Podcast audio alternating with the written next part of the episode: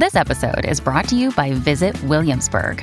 In Williamsburg, Virginia, there's never too much of a good thing. Whether you're a foodie, a golfer, a history buff, a shopaholic, an outdoor enthusiast, or a thrill seeker, you'll find what you came for here and more. So ask yourself, what is it you want? Discover Williamsburg and plan your trip at visitwilliamsburg.com. This episode is brought to you by La Quinta by Wyndham. Your work can take you all over the place, like Texas. You've never been, but it's going to be great because you're staying at La Quinta by Wyndham. Their free bright side breakfast will give you energy for the day ahead. And after, you can unwind using their free high speed Wi Fi. Tonight, La Quinta. Tomorrow, you shine. Book your stay today at lq.com. Hi, awesomes. Welcome back to Sorta Awesome. I'm your host, Meg Tietz, and I am thrilled to be joined today by my longtime co-host, longtime dear friend, Rebekah Hoffer of simplyrebekah.com. Hi, Rebekah. How are you? Hi. I have a confession. Oh, Hi. let's start off things with a confession. Why not? Let's hear it. Okay, so you're like, I'm going to hit record. I'm like, great, I am ready. And then I was like, you know what? I think the font on my notes is just a little too small. So I'm going to go and I'm going to fix that. And then I went and I did that. And then shoot, what do you know? I forgot that we're on video now on Oh. YouTube. and like, here I am stoic looking, concentrating, trying to get myself organized, not smiling or paying attention to the camera at all. And it's the intro to the whole video. Like, I think we need to start again. I'm like, I'm not even I'm like, here. I am Mm. thrilled to welcome my friend Rebekah, and you're just stone faced. Like, I'm so glad to be here. I'm so glad I'm here. No, no, no, no, no. Oh my word, that's embarrassing. No, listen. I'm not used to this. That's what I was going to say. It's totally reasonable. For the better part of eight years, we've never given one thought to what we actually were looking like on camera. We just used our video screens to just talk to each other, but now it's recorded for posterity. I'm like kind of embarrassed. Don't be embarrassed, but now that is a great organic teaser for people to go over and check out. Sorta awesome on YouTube. I love it. I love it. That's so fun. I also love that you had a really fun idea for a conversation today. It's something that we've kind of touched on maybe here and there, but I don't think we've ever had a whole conversation devoted to the topic of the angst, the internal warfare that goes on when we have to make a decision if we're going to quote unquote DNF or did not finish a book. And we were like, let's talk about other things in our lives too, like maybe TV shows, other things. This came from real life for you. We're going to talk more about it, but like this was a real life thing that you were struggling with. However, when it, I'm a firm believer in DNFing, there is angst. Okay. So it's like you're like theoretically on board. You would tell anybody, go ahead, just toss the book, do not finish it. But when you have to apply it to your life, you get a little angsty. Yes. We have a lot to unpack here. I cannot wait to get into that discussion with you. We're going to get to that in just a few minutes today here on Sorta Awesome.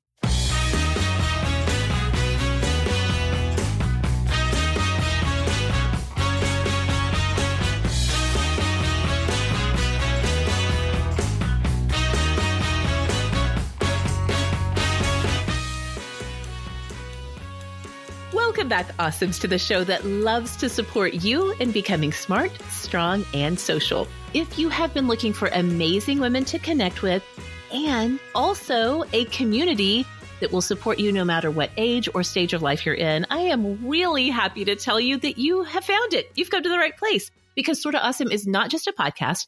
We are also your community on the go. We would love to have you connect with us in one of our social media communities outside of your podcast app, whether you're listening to us right now in an app like Overcast, or maybe you listen on Spotify or wherever you're listening, leave that app at some point and come over and check us out on Facebook in the Sorta Awesome Hangout. It's the heart of our community. Or you can find us on Instagram at Sorta Awesome Show. We would love to have you join us over there. And as we mentioned, we're on YouTube. We're just in all of the places. So come and find us. We would love to have you join our community because that's where the magic happens. Rebekah, I'm so excited to get into this talk about the internal battles that we go through and how we work through these decisions if we're going to finish something, if we're going to DNF, if we're going to push through, what's the value in pushing through sometimes? What's the value in quitting? So much to talk about there. But first, let's go ahead and start this show the way we always do with our awesomes of the week. If you're new to Sorta Awesome, Awesome of the Week is the moment in the show where we stop and talk about whatever is making life just a little bit more awesome right now. Whether it is a book or a TV show, a movie, a podcast or product, an app, a recipe, whatever it is that's bringing that gold sparkle to our days. I can't wait to hear what you brought for us this week. Well, I brought a book that I will be shocked if people DNF, although you have permission. the book is called Scandalized and it is by Ivy hmm. Owens. Of course, it's a romance novel, as I am so prone to be a fan of. Meg, have you heard of this book? I have not. So please do tell me everything by the title alone. I'm intrigued. Okay. Well, this book was released last August and it actually was written by Lauren, half of Christina Lauren. What? Yes. she went out on her own. I mean, this isn't like a permanent split, is it? Oh, no, I don't think so. I don't think so. They okay, have another good. book that's being released, or maybe it already came out this year. So, no, they are still writing oh, together. Oh, okay. But she has this yes. side project under this other pen name. Oh, it's my. very exciting. okay now I'm super, I mean, scandalized the title. I was intrigued. Now I'm super into this. I can't wait to hear what's it about. Well, this was one of the best contemporary romances that I've read in a while. It is Whoa. open door with multiple spicy scenes and it is hitting on several quality tropes, Meg. We have celebrity with a non celebrity. We have best friend's older brother we have childhood crush, one night stand that always turns into more, different worlds that seem impossible to blend together. Oh, what will they do? it's so good. oh my gosh. I'm loving all of the notes this is hitting so far. So yes. in Scandalized, we have Gigi, who runs into her childhood crush, Alec, after a flight has been canceled. They reconnect in a hotel lobby, and Alec finds Gigi to be incredibly refreshing because she has no idea that Alec is actually a superstar. Oh, how? Well, Alec and his family had moved out of the country when he was a teenager and he caught his big break acting overseas. Now, forgive me, I cannot remember the country that he okay. went big in, but it's that yes. type of thing. And he's only just sure, now about to hit the United States with his stardom. So Gigi was clueless about Alec and his fame. And so for the first time in a really long time, Alec felt wanted for who he is rather than for mm. his celebrity status. Right. Yes. Sparks flew between Gigi and Alec and their one night stand turns into a connection and chemistry between them that they cannot ignore. And I would also say that Scandalize would be a good read alike if you enjoyed the book Part of Your World by Abby Jimenez that shares that same unexplainable love lust connection with but with their yes. worlds kind of like pulling them apart. It would be a yes. really good read alike if you're a fan of that book. Mm-hmm. So I will say that there is a trigger warning though for discussion of sexual assault because a big plot point in the book is that Gigi's job is an investigative journalist and she's working on a major story uncovering some sexual assault. So if that's Whoa, an issue, you should keep okay. that in mind. I will say that the cover of this book looks kind of like weird and cheap. It looks like indie self-published is this really going to be any good but it's lauren of christina lauren so like you know it's going to be good right yeah so don't judge the book by the cover i think the cover is kind of weird And okay. also, the paperback version, I think on Amazon is pretty pricey, but the ebook version is cheaper. Plus, it's on Kindle Unlimited. And of course, you can check the library. My library did have it. So the book again okay. is called Scandalized by Ivy Owens. But really, okay, it's Lauren. that is fascinating. I looked up the cover. There's two different covers, is what I'm seeing. Here's okay, this that one. one looks better. Is this the one you were talking about with the that one I'm kind of the like purple fireworks? "Mm, You're not feeling the fireworks. mm, this was made in Canva. I don't know. It does. It gives strong Canva energy, which look, I respect. I'm a very frequent Canva user, but it's funny because it's giving Canva energy, but this is a very, very extremely well established romance author. So you would think there would be a little, I don't know. Covers are funny things, right? They are. And one thing that we know from having a number of friends who are published authors is that authors have a little bit of say, but they don't have all the say in how the cover comes out. So who knows? Who knows? What Rebekah is trying to say is maybe overlook the cover and read the book and enjoy. This sounds so like good. we're getting into summer reading season. I love a contemporary romance in the summer. So Yes. great. I'm going to try to get to this before Katie Proctor and I put together our ideas for summer reading because I think this would be great on the list. So perfect timing, my friend. Thank you. You're welcome. Okay, interestingly enough, but probably no surprise for the awesomes who know us well, especially our superstar awesomes, our Patreon supporters who really get the inside scoop from Rebekah and I. Both of us have awesomes of the week that are adjacent to sex. Was like, where is this going? And that is not what I thought you were going to say. oh, dear. I mean, yeah. Meg, Truly, my mother listens to this like- podcast. Uh, but she's not for a reason. I know she's not on the Patreon, so She's going to need some extra context as to why you said all that. Okay, Mhm. anyway, what's I'll your let you take care of that conversation. Great. She's going to be texting me for sure. okay, so my awesome of the week this week is a series within a bigger podcast. So the podcast is Karina Longworth, her podcast.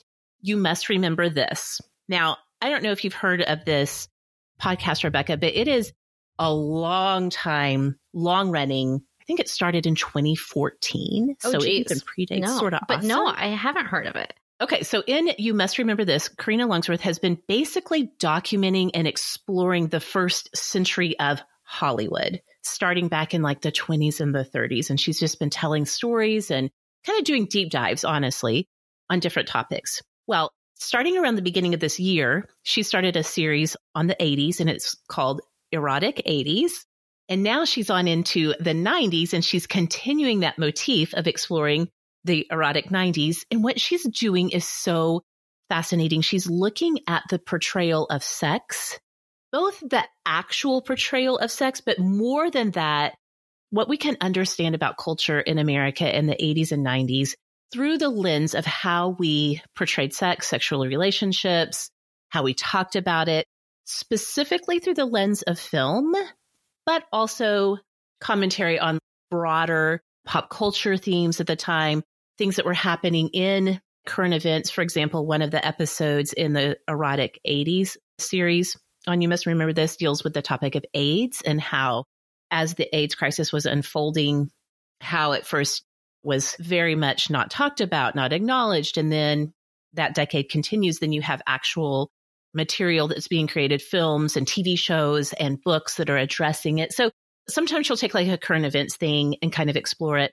But basically, she's going almost like year by year through each decade and pulling out popular movies and looking at how they portrayed sex. Again, like going back to the erotic 80s series, she like talks about dirty dancing and there's all kinds of really, really fascinating conversations. Well, now she's into the erotic 90s. Now, I myself, as class of 95, the 90s were when I was just for the first time had even access to movies that had some kind of sexual theme going. They were sexual in nature. And it's so good. And I want to say this because she's doing this in such a smart, like thought provoking way. I love a nostalgia podcast, and there are so many podcasts that center around nostalgia. I do think that nostalgia, just for the sake of warm, fuzzy feelings and like, oh, I remember this, like that can be interesting, but it doesn't really hold your interest for me anyway. I love when nostalgia is combined with a critical lens that helps Mhm. us to better remember who we were individually Yes. and also collectively at a certain time. So I think it's just so thought provoking. I've been loving both of the series, Erotic 80s and Erotic 90s. And I will say, even if this does not sound like your usual cup of tea, not something you would usually tune into, I want to point you to one specific episode to go check out. It was dropped in early April. And the title of the episode is Pretty Woman Sleeping with the Enemy and Julia Roberts in the early 90s. And it just kind of traces Julia Roberts' rise to fame, really provides some fascinating commentary on the movie Pretty Woman, which I know many people, I was going to say many women, but many people in my sort of age group have seen that movie probably a dozen times, maybe more. Iconic. Yeah, exactly. Exactly. And so it just kind of, again, deep dives the movie, Julia Roberts' Rise to Fame. It just kind of re examines what works about that film, what it says about our view on things like sex work and also love and romance, money, class, so many things that are really encapsulated in that film. So even if you don't think you would be into that series, which I'm going to link in the show notes, but you could just go listen to that one episode. It's like an hour long and it's so fascinating. So that's been really awesome this week to check out. Sounds good. I'm excited to look into it. Yes. Okay. So we will put links in the show notes for our awesomes of the week. And as always, we really, really cannot wait to hear what's awesome in your life. You know, we're going into the summer season coming up and it's kind of a time when you know, people are they're out and they're doing things. They have big family things going on. Like we have graduation and there's weddings and there's all these things and people are leaving for vacation. Our community kind of goes into summer mode, but I love that every Friday predictability, structure comes back to our life because every Friday we know we can depend on gathering to share all of our awesomes of the week. So we can do that over in Facebook in our sorta awesome hangout have a link in the show notes for you for that or on Instagram at Sorta Awesome Show. So would love to hear from you on that. Rebekah, we have a really good conversation that I cannot wait to dive into. We're going to get to that when we come right back. Hey friends, if you are anything like me, then looking at the monthly budget for your family can feel a little confusing and chaotic right now. Prices are rising on food and gas, and of course, on healthcare costs. We all know that health insurance plans can be confusing and expensive. Then, when you actually have to use your benefits, there are deductibles, claim processes, and other red tape to deal with. Well, CrowdHealth puts you back in control of your healthcare and helps you pay for healthcare expenses. My husband Kyle and I have been small business owners for almost 10 years. And we realized right away we were going to have to find an alternative to traditional health insurance plans. And that is a huge reason why I love CrowdHealth. It is simple, transparent, and affordable. You get access to a crowd of thousands of other members who are ready to help you pay for your large health expenses. And you get a personal care advocate who will negotiate bills on your behalf. $40 of your $175 monthly payment helps pay for your care advocate, telemedicine services, discounted prescriptions, and other tools to get you the best care at an affordable price. The remainder of that monthly payment goes into a crowd health account that you own, so you can help others in the crowd pay for their medical expenses as well. Awesomes, you can experience healthcare freedom with CrowdHealth. Visit joincrowdhealth.com and use code AWESOME at checkout to get your first three months for just $99 per month. That's joincrowdhealth.com, promo code AWESOME. CrowdHealth is not health insurance, it's a totally different way of paying for healthcare. Terms and conditions may apply. Okay, we are back. And this week, Rebekah and I want to have a conversation about the process of deciding to DNF. Again, that stands for in online lingo did not finish. A book could be a TV show. We're going to talk about that a little bit too. And just the sort of conflict that some of us feel about whether or not to DNF a book. Now, I think it's so fascinating, Rebekah, that at the top of the episode that you said you're generally in favor of DNFing a book, like on a theoretical level. You're okay with it, right? Thousand percent. Yes. I think that there is a right way and a wrong way to handle whether or not you DNF a book. And I think the right way is always to quit the book. I'm a firm believer that that's the right way to live. but for okay. some reason, it's so hard. yes.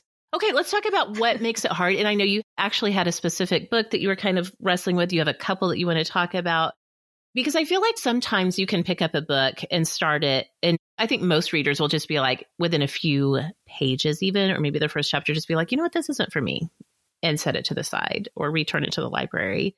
What is it that makes it hard? What brings up that angsty struggle for you, do you think? Yeah, I totally agree with that. That there's some books that you can quit super easy, no angst, right? Well, I was reading a book and I'm not afraid to say the names of these books, but this one I will keep to myself just because I truly thought it was just kind of boring. And like that feels a little bit more insulting than some of the other oh, reasons. Yeah, yeah, yeah. But uh-huh. I was reading it and I was like, but I got so far into it, maybe over 50%. And then I had that little voice in my head that went, I'm kind of bored. I'm just not into this. And the struggle was that I had multiple people recommend this book to me.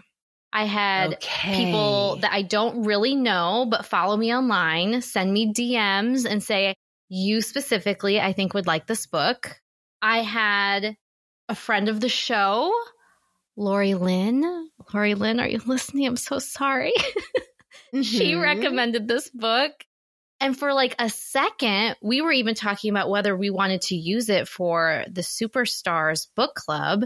And there was lots of agreement in that conversation. Oh, yes, that'd be a good one. And I was like, oh, but wait, I'm not enjoying it. Like when somebody recommends it to you, mm-hmm. I feel mm-hmm. like it's one thing to say, yeah, thank you for the recommendation. It ended up not quite being for me. That feels like kind of okay. But to say, right. I couldn't even finish it. That's a tough pill to swallow. That it really is. Yeah. I have in my notes that there are really only two big circumstances where I find it an emotional struggle to DNF a book. And one of those is when somebody that I respect their reading taste or somebody really super enthusiastically recommended it on a personal level like you were saying, if I'm watching TikTok and I get a lot of BookTok TikToks, you know, people raving about books. And so if I'm like, oh, that sounds interesting, and I go put it on my Kindle or whatever, and I check it out, and I'm like, mm, no, it's not for me. There's no investment on my part. Like right. a stranger online told me to check it out. So I don't really feel conflicted about that. But like you said, if somebody specifically says, I think you personally, based on what I know about you, your reading taste, the things you're into, yes. I think you'll really love this book. For me, the still recovering people pleaser, like I'm probably going to finish it even if I hate it. right? Because I feel so bad. I did end up finishing that book. I did. I just couldn't not. And by the time yeah. that I was really ready to be done with it, and had talked to myself about why I'm not liking it and why I keep going with it. At that point, I was like, I am over this book. I really don't want to finish it, but I just feel like I can't not finish it. Mm-hmm, I was mm-hmm, reading it on mm-hmm. my Kindle and it said that I only had like two hours left, an hour and a half. I'm like, Rebekah, for the love, like just two more hours and you will be freed of this. I think that's another reason why I struggle sometimes to DNF books is if I've made it so far and then I'm like, if I can just force myself to finish yes. these last two hours. Like, what's wrong with me? Like, I should be able to do that. I get it. There's definitely like the sunk cost theory at play that once you have invested something, money or time into a thing, it's really hard to walk away from it. Yeah, I had reached out to the superstars through texting and gave them a little heads up that we were going to be having this conversation. And a few people, well, actually, a lot of people responded with their thoughts on DNFA a book. And one of the things that came up was quitting a book if you own it versus if you got it from the library. And that if you own it, that feeling like such a bigger mm-hmm. deal to quit the book. But if it's a library book, it's so much easier just to, oh, I just send it back. Because what you said, like you haven't invested anything into it except for some time, right? Yeah. Well, let's talk some specifics. What are some of the ones that you were like, you know what? I got into it. I was not feeling it. So took the DNF path on that. Every time I say DNF, I'm afraid I'm going to say the wrong combination. for the abbreviation. So I feel a little insecure every time I say DNF. You've gotten it right every time. so far. but let's hear what you put on your DNF list lately. Okay, so I DNF'd a book by Jennifer Hartmann called Wrong Heart. And this was another one that I really struggled with. In fact, I got this from Kindle Unlimited and it's still on my Kindle because part of me is like, oh, have I really abandoned it? Like for real, for real. And I think I have. I need to just get it off today. So the reason why I didn't like the book is the premise of the book is that her husband dies and he is an organ donor and she falls in love with the man who got his heart. Okay. All right. Yeah. that sounds like a pretty standard contemporary romance setup. I can track with that. okay, so the reason why I wasn't liking the book is because this man is mean. There's a difference between Grumpy Sunshine and a hole sunshine. He just was yeah. not nice. And yeah. I don't believe this chemistry. I don't understand why she is so drawn to him. Well, I mean, her husband's heart. That's why. But I don't believe this romance story because, man, this guy's just mean. I don't like yes. him. And if you're not yeah. liking him, then why in the world are you reading the romance novel? It's not just like yes. traditional fiction, it's a romance novel. You need to like the hero of the story. So, my That's angst, true. though, came because Jennifer Hartmann is an author that I love. In fact, okay. she wrote my favorite book of last year, Still Beating. She's the trauma bond author that I really like. Okay. I'm connecting so many things here that make this make more sense. Why you were having a lot of angst over it. All right. So the struggle was real because I'm like, no, no, no, no, no. How can I go from her writing my favorite read of the year last year to me quitting her book? How does yeah. that make sense? So I kept waiting to like get over. I kept waiting for like the chemistry to improve. I just kept waiting for like that thing. And mm-hmm. this is mm-hmm. a good time for me to read this from one of the superstars. Nancy said that for her, it literally took her until she was in her 50s until she allowed herself permission to quit a book. She said, you know, you keep thinking that the next chapter is yes. going to be the one that pulls you in, and then you'll be so glad you read it. But how often does that actually happen? And mm-hmm. that's such a good point. Like, how often does that actually happen that you really just needed that one more chapter? And yes, Laura said, when people tell me, oh, stick with it for 50 pages and then it gets so good, she said, I say, I only read books that are good from the beginning. oh, look at you, superstar Laura. That's Isn't that good, so uh, smart? Personal policy. Yes. But going back to Wrong Heart, I just didn't quite know how to rectify these two things in my mind.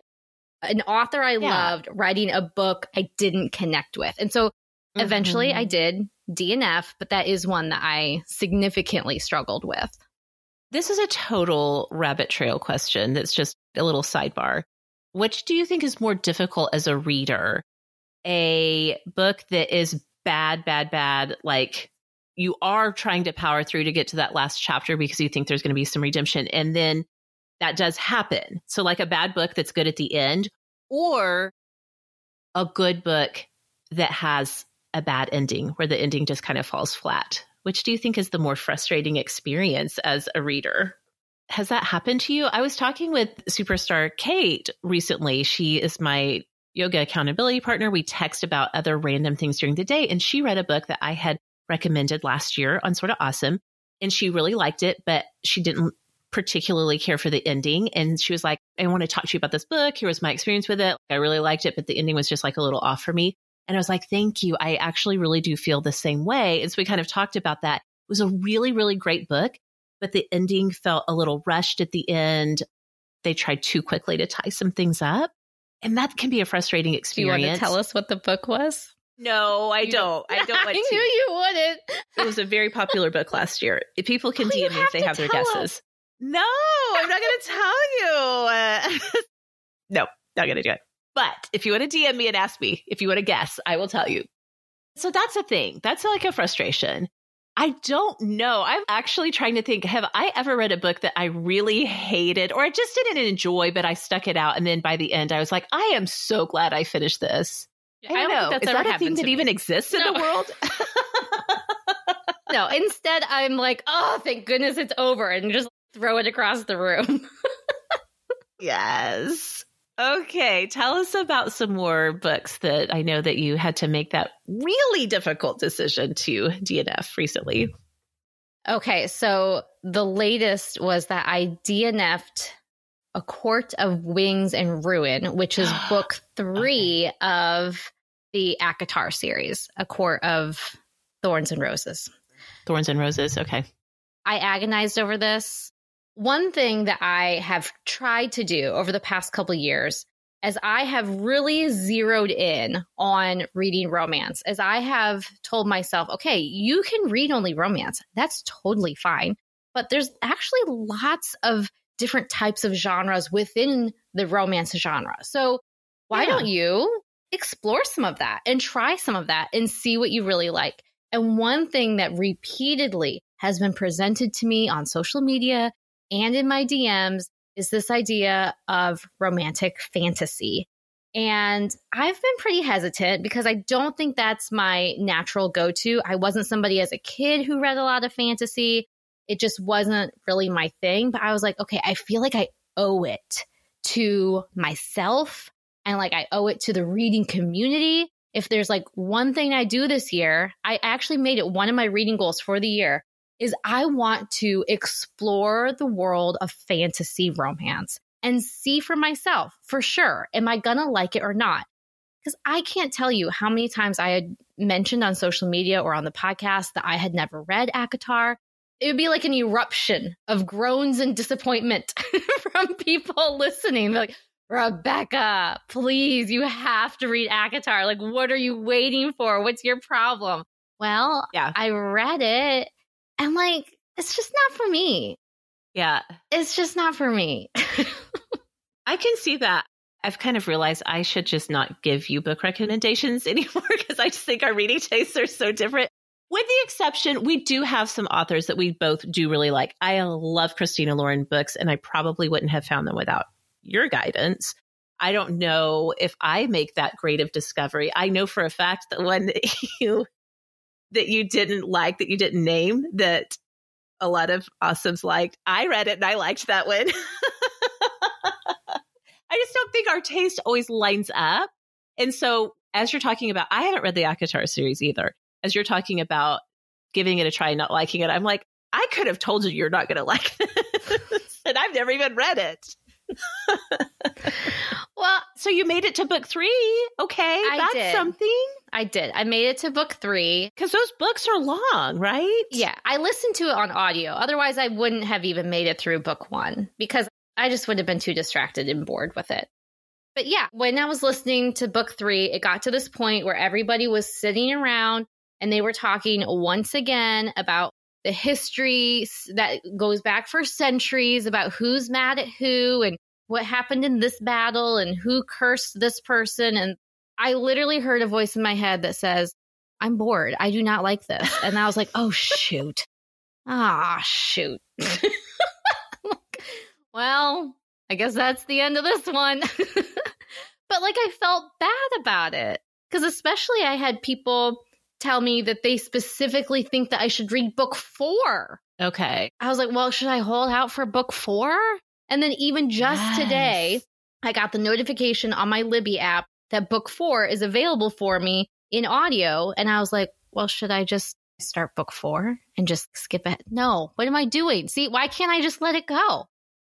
I just need to let it go. This is an interesting part that I hadn't even thought about. But if you are reading a series, and especially I think if it's a series where you're not waiting for the next one to come out, like maybe most or all of it is already out, and there's a lot of hype around this series, it's that thing of investment again if you're like, I've already read three out of the five in this series and you have to decide, am I going to push through to get through the series? That is such a complicating factor for sure. Yeah. So there was this other series that I read. It is called More of Us to the West. And I really liked it because it had this trauma bond element to it, which you know, you know, I'm a sucker for. Mhm. We're talking plane crash, deserted island, people falling in love who aren't supposed to be falling in love. I mean, I just ate it up. I loved it so much. I could not get enough of it. And then I went on Instagram and I did a whole reel about it. And I don't even do that much book reviews on my Instagram. I do from time to time, but they're not like super common. And I did a reel and I was like, we have got to talk about this book. You have got to read it. And then I read book two and I was like, oh, shoot.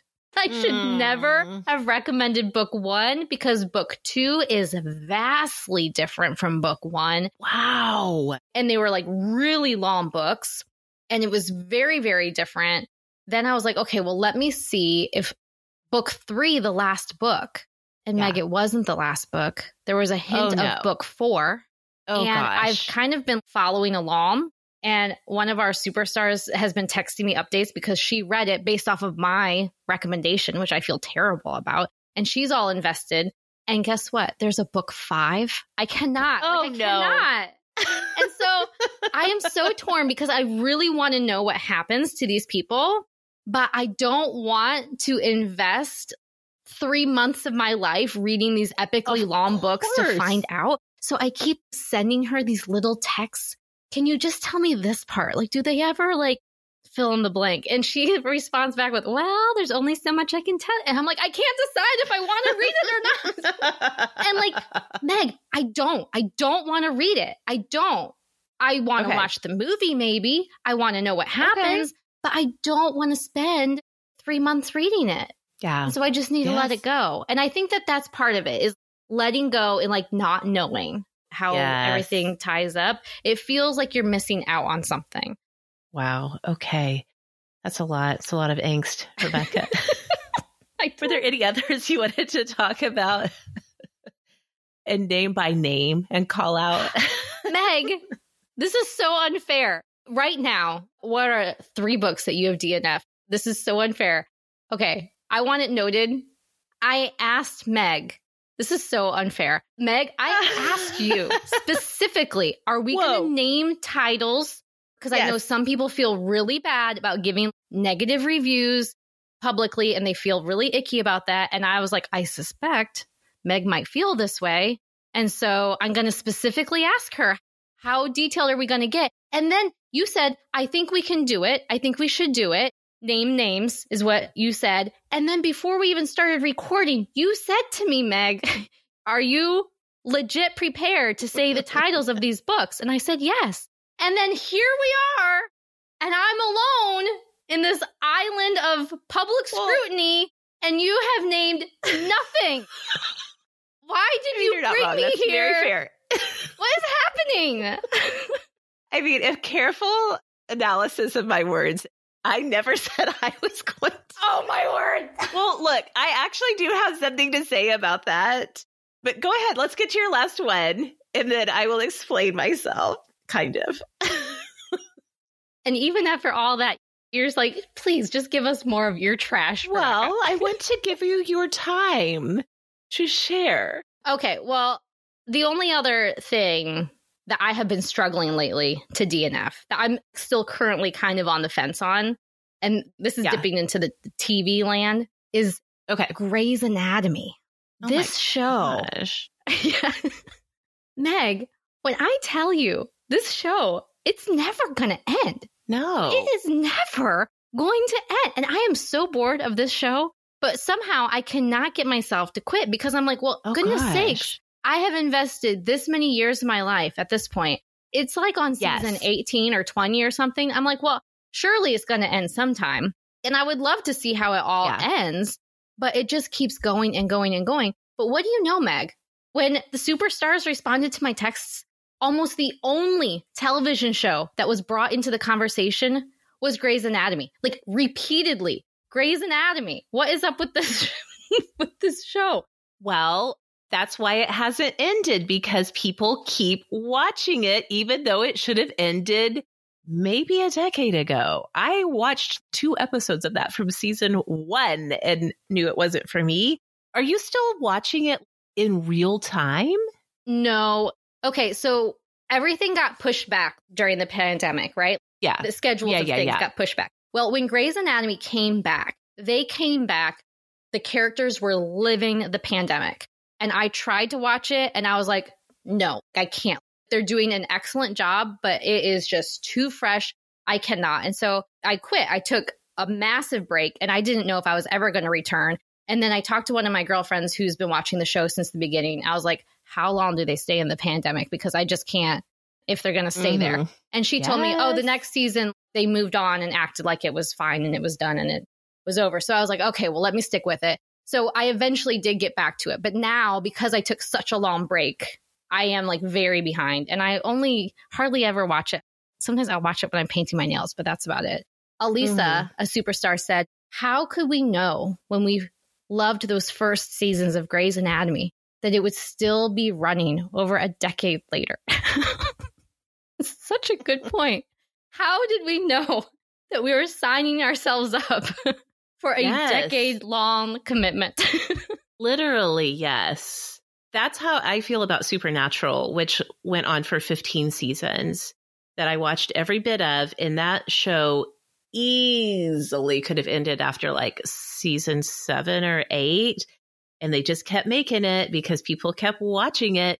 And I did watch it all the way through to the end. The ending was not worth the investment of time. if I would have known where it was going and how it was going to end, I would have given myself, it's the same thing. I would have given myself permission to quit a long time ago. So I do understand that so much. Okay. So now what is something that you have quit?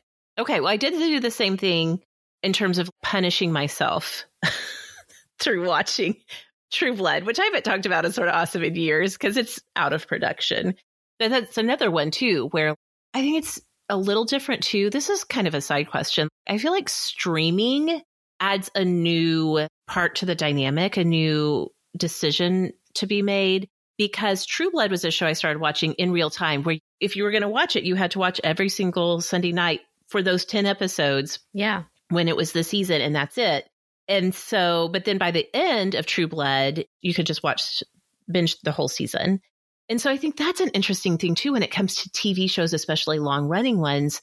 The ones that started before you could watch them on demand or watch streaming, you really do feel like this has been a part of my life for so long. And you're so invested in just the experience of it, as opposed to if you start streaming a show and you get three episodes in and you're like, yeah, it's not for me. You can pretty easily turn it off, right? I'm having a mind blown moment because I'm trying to think of anything else that I have stuck with as long, like since I've started doing streaming. And I have quit plenty of shows since that I watched during streaming. Yeah, I think that's a huge point. Like, I think that makes a lot of sense. And I do. I think it comes back to the whole investment thing, like the sunk cost thing. How much you've put into it makes it really hard. Okay, I looked through all of my Kindle, Audible, I looked around at my print books. I am way, way, way more prone to collect books and leave them on my TBR to be read and not start them as opposed to starting and not finishing. I will say there are many, many books on my Kindle right now that I just saw on some like random TikTok and I've read like two pages of. Then I was just like, no, I'll come back to it. It wasn't that I didn't like it. it wasn't like I was intentionally not finishing. I just get distracted.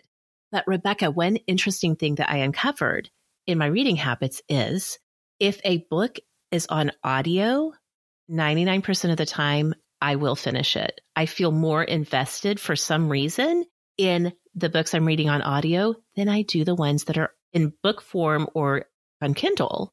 And I don't understand what that is.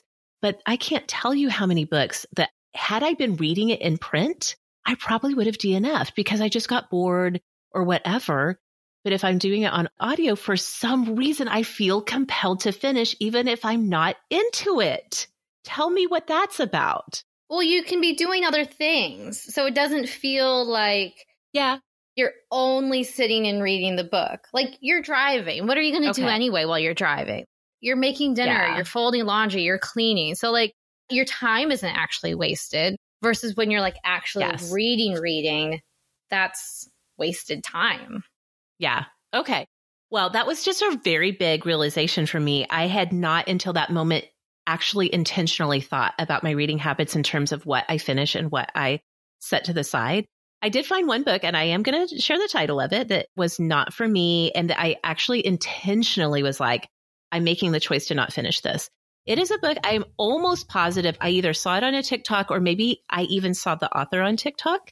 It's called Lycanthropy and Other Chronic Illnesses. Lycanthropy is, you know, being a werewolf. and it's what? by Kristen O'Neill.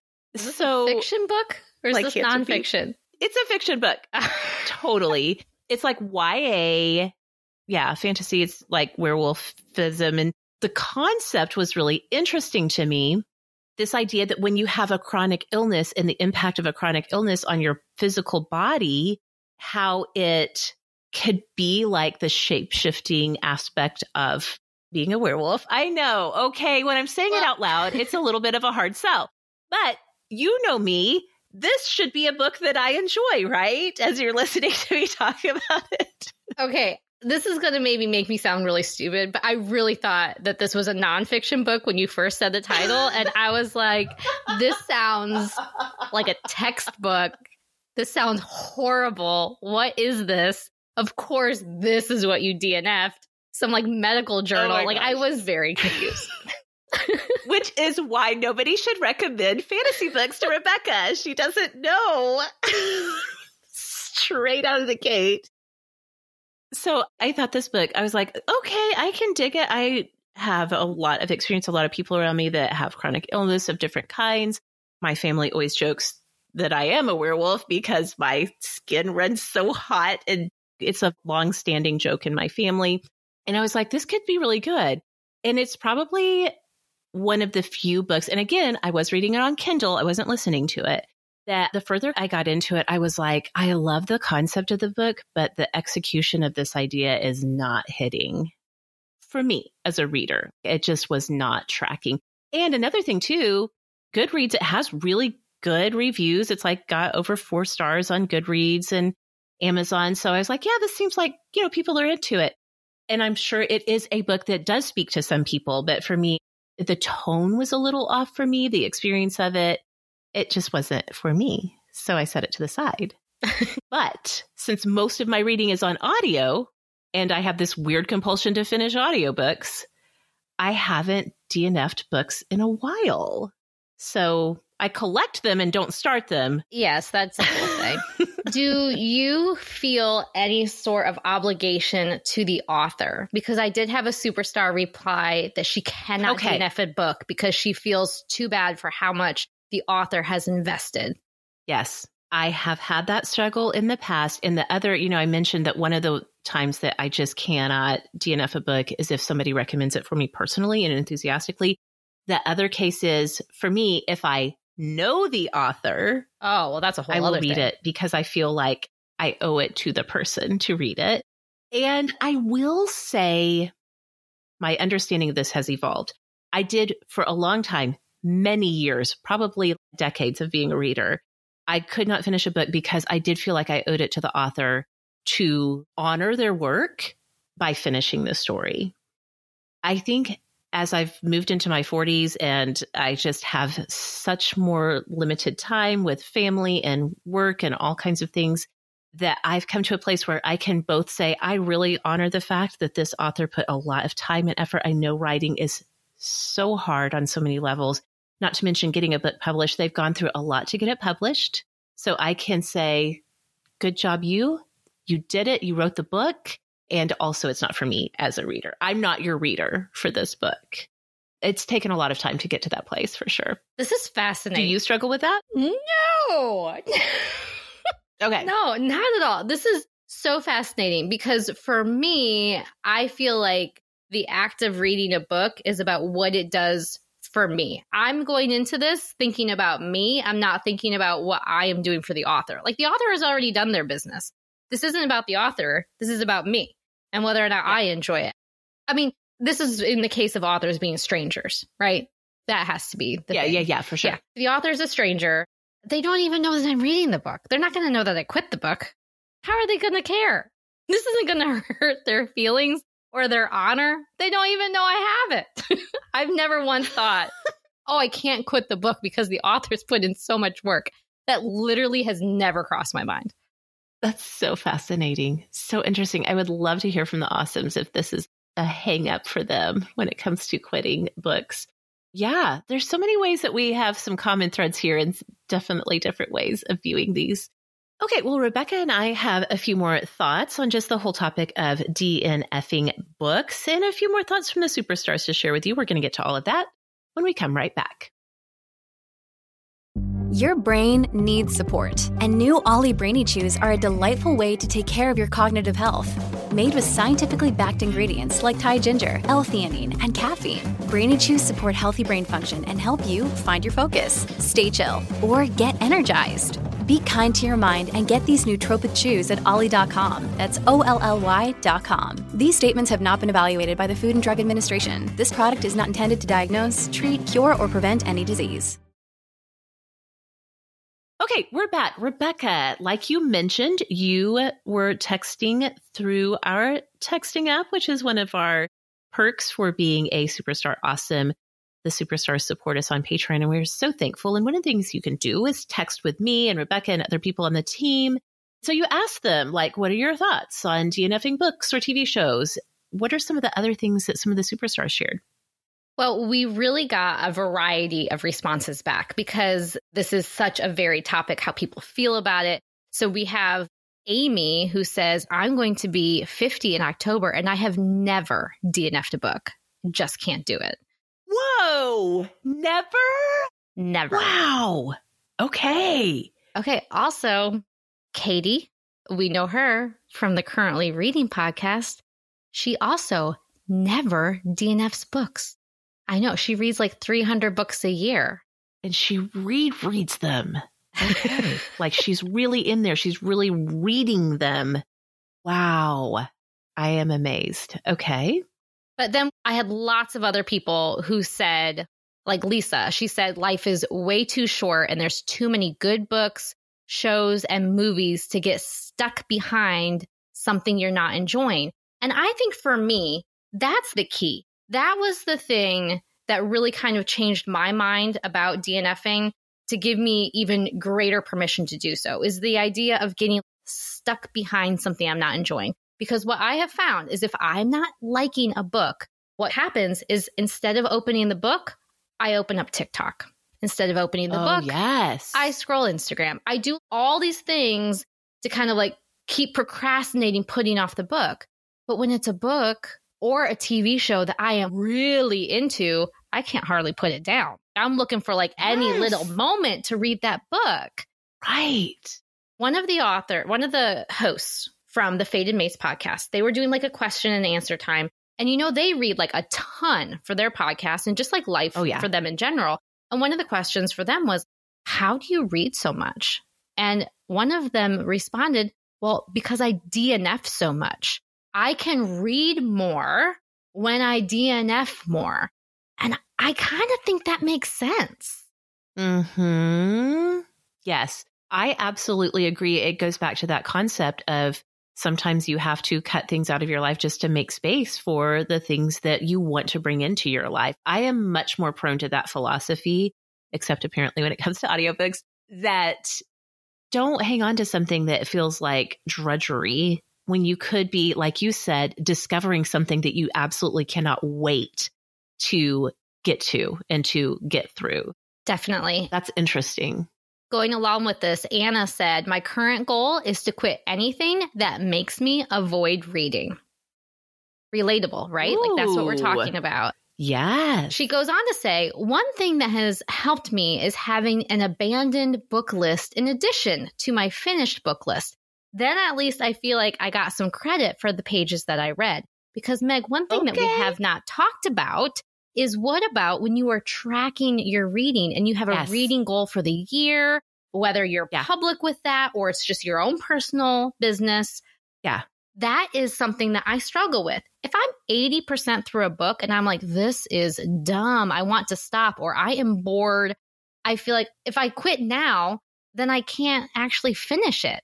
Or if I quit yes. now, then I can't count it towards my reading. Right. That makes sense. I will say, you know, at the beginning of 2022, when I was super into the idea of tracking your reading through the year, I watched so many booktubers, YouTubers who focus on book content, walk through their reading journals. And more than a few have a section every month for their DNF books just to give themselves credit because they tried a book. I do think it would be a little bit messier if you are a person who has a reading goal for the year, if you're like, I'm going to read 52 books this year, I think for me, and this is probably why I don't do reading goals, is I think I would get really tangled up in my mind and be like, well, I have to read a book a week if I'm going to make this goal. And so I've got to just push through it. I got to finish it. So I think if you have a goal in mind, if you track your reading, I think that that could be a huge factor. It doesn't necessarily play in for me, but I can see that. That makes sense. Well, listen to this scandalous take from D. She says, if I'm a ways in, I also count it on Goodreads. And I found that shocking. I wonder if she has an objective number. Yeah. yeah. So I sent her a follow up text and I said, How far do you have to be into the book to still count it towards your reading goal? And she said, Maybe 40%. I now I am shocked. I thought she was going to say like if I make it 75% in, then I'll say okay, I finished it. That's some creative counting of pages, D. I That's a wild it. take. It's a wild take. I'm gonna say it. Meg's too nice. She's not, but I'm saying it. That's a wild take. the English teacher in me would never allow that in my own personal reading life. But hey, do what works. I have to say though that the idea of not actually reading every single page and it's still counting towards your reading goal is a very liberating idea you and I did a podcast a while back. I think it was sometime last year about birth order. And I bought a book specifically about birth order. And I would say that I probably read at least 75 to 80% of that book. And I was kind of mad at myself because I was like, oh, I've read so much of this book. I haven't read every page, so I can't really count this towards my reading goal. But like, what if I did? Who's checking up on me? Like, what if I did? at the end of the day, it's just you and your conscience, and you just decide what you can live with. I think 75% is reasonable to say, I read that book. I think with nonfiction books, genuinely, I think there's a different standard there. Like if you read a book mm. about birth order and you're like tracking and you're like, okay, I get what they're saying. This makes sense. I don't think you necessarily have to read to the very last page, including the acknowledgments at the end. like, I think oh, you can well. just be like, okay, I get it. So Sarah says that she feels like TV is easier to quit because she's not tracking episodes on an app like Goodreads, but for TV. So I really do yeah. think that this idea of us tracking, like, are we at times hurting ourselves? Are we helping or are we hurting ourselves with all this tracking that we're doing? I don't know. Yeah. But the overwhelming response that I'm getting from people is similar to what Christy says. She said, quitting things like books and TV is empowering.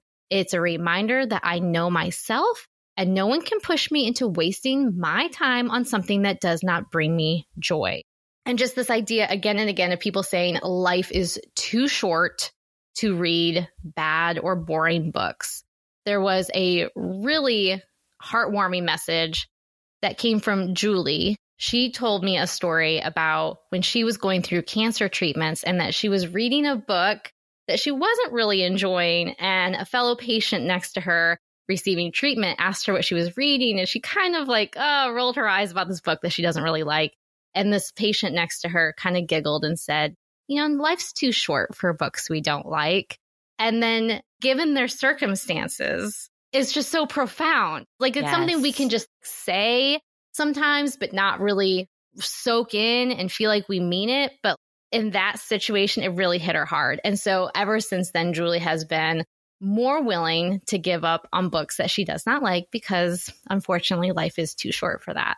And lastly, the fellow co host, the co host from the Fated Mates podcast that was so pro DNFing books, her name is Jen she put out a tweet that said something very similar to take the number of reading years that you hope to still have in your lifetime multiply that by the number of books that you tend to read per year. And that number that you're left with, that small number compared to all the books that there are in the world, that's the only reading you have left. Why would you spend one of those on a book that you're not enjoying? Oh my. That is a very eye opening way to look at it. And I wholeheartedly endorse DNFing books for all of those reasons. You guys, we have permission. Now, in the case of someone like Kaytee Cobb, I mean, she literally reads for her job. She's a professional reader. So I can understand that sometimes you like literally have to, but for those of us who are hobbyists, yes, you are worth picking something and doing something that you really enjoy, especially because for most of us, reading is a hobby or something we do in our downtime, in our free time. Like, let me just tell you, let me just look you in the eye and say, you and your free time are worth it to only read books that you are really loving, that you're really into, or at least at the very least that you want to give a chance. So please feel free to DNF to your heart's content. Okay, well, if you do want to talk more about books, reading, DNFing, books that you're loving, books that you now maybe hesitantly want to recommend to either of us. Oh, dear. Rebekah, where can people find you all around the web? My website is simplyrebekah.com. I hang out the most on Instagram at simplyrebekah. You can find me on social media at Sorta Awesome Meg. You can find the show just by searching Sorta Awesome, whatever platform you are on. We would love to see you there. Awesomes, thanks so much for listening. We'll see y'all next time.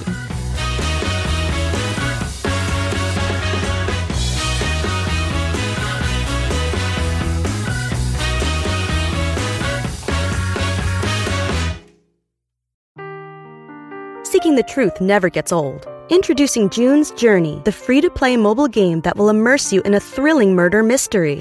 Join June Parker as she uncovers hidden objects and clues to solve her sister's death in a beautifully illustrated world set in the roaring 20s.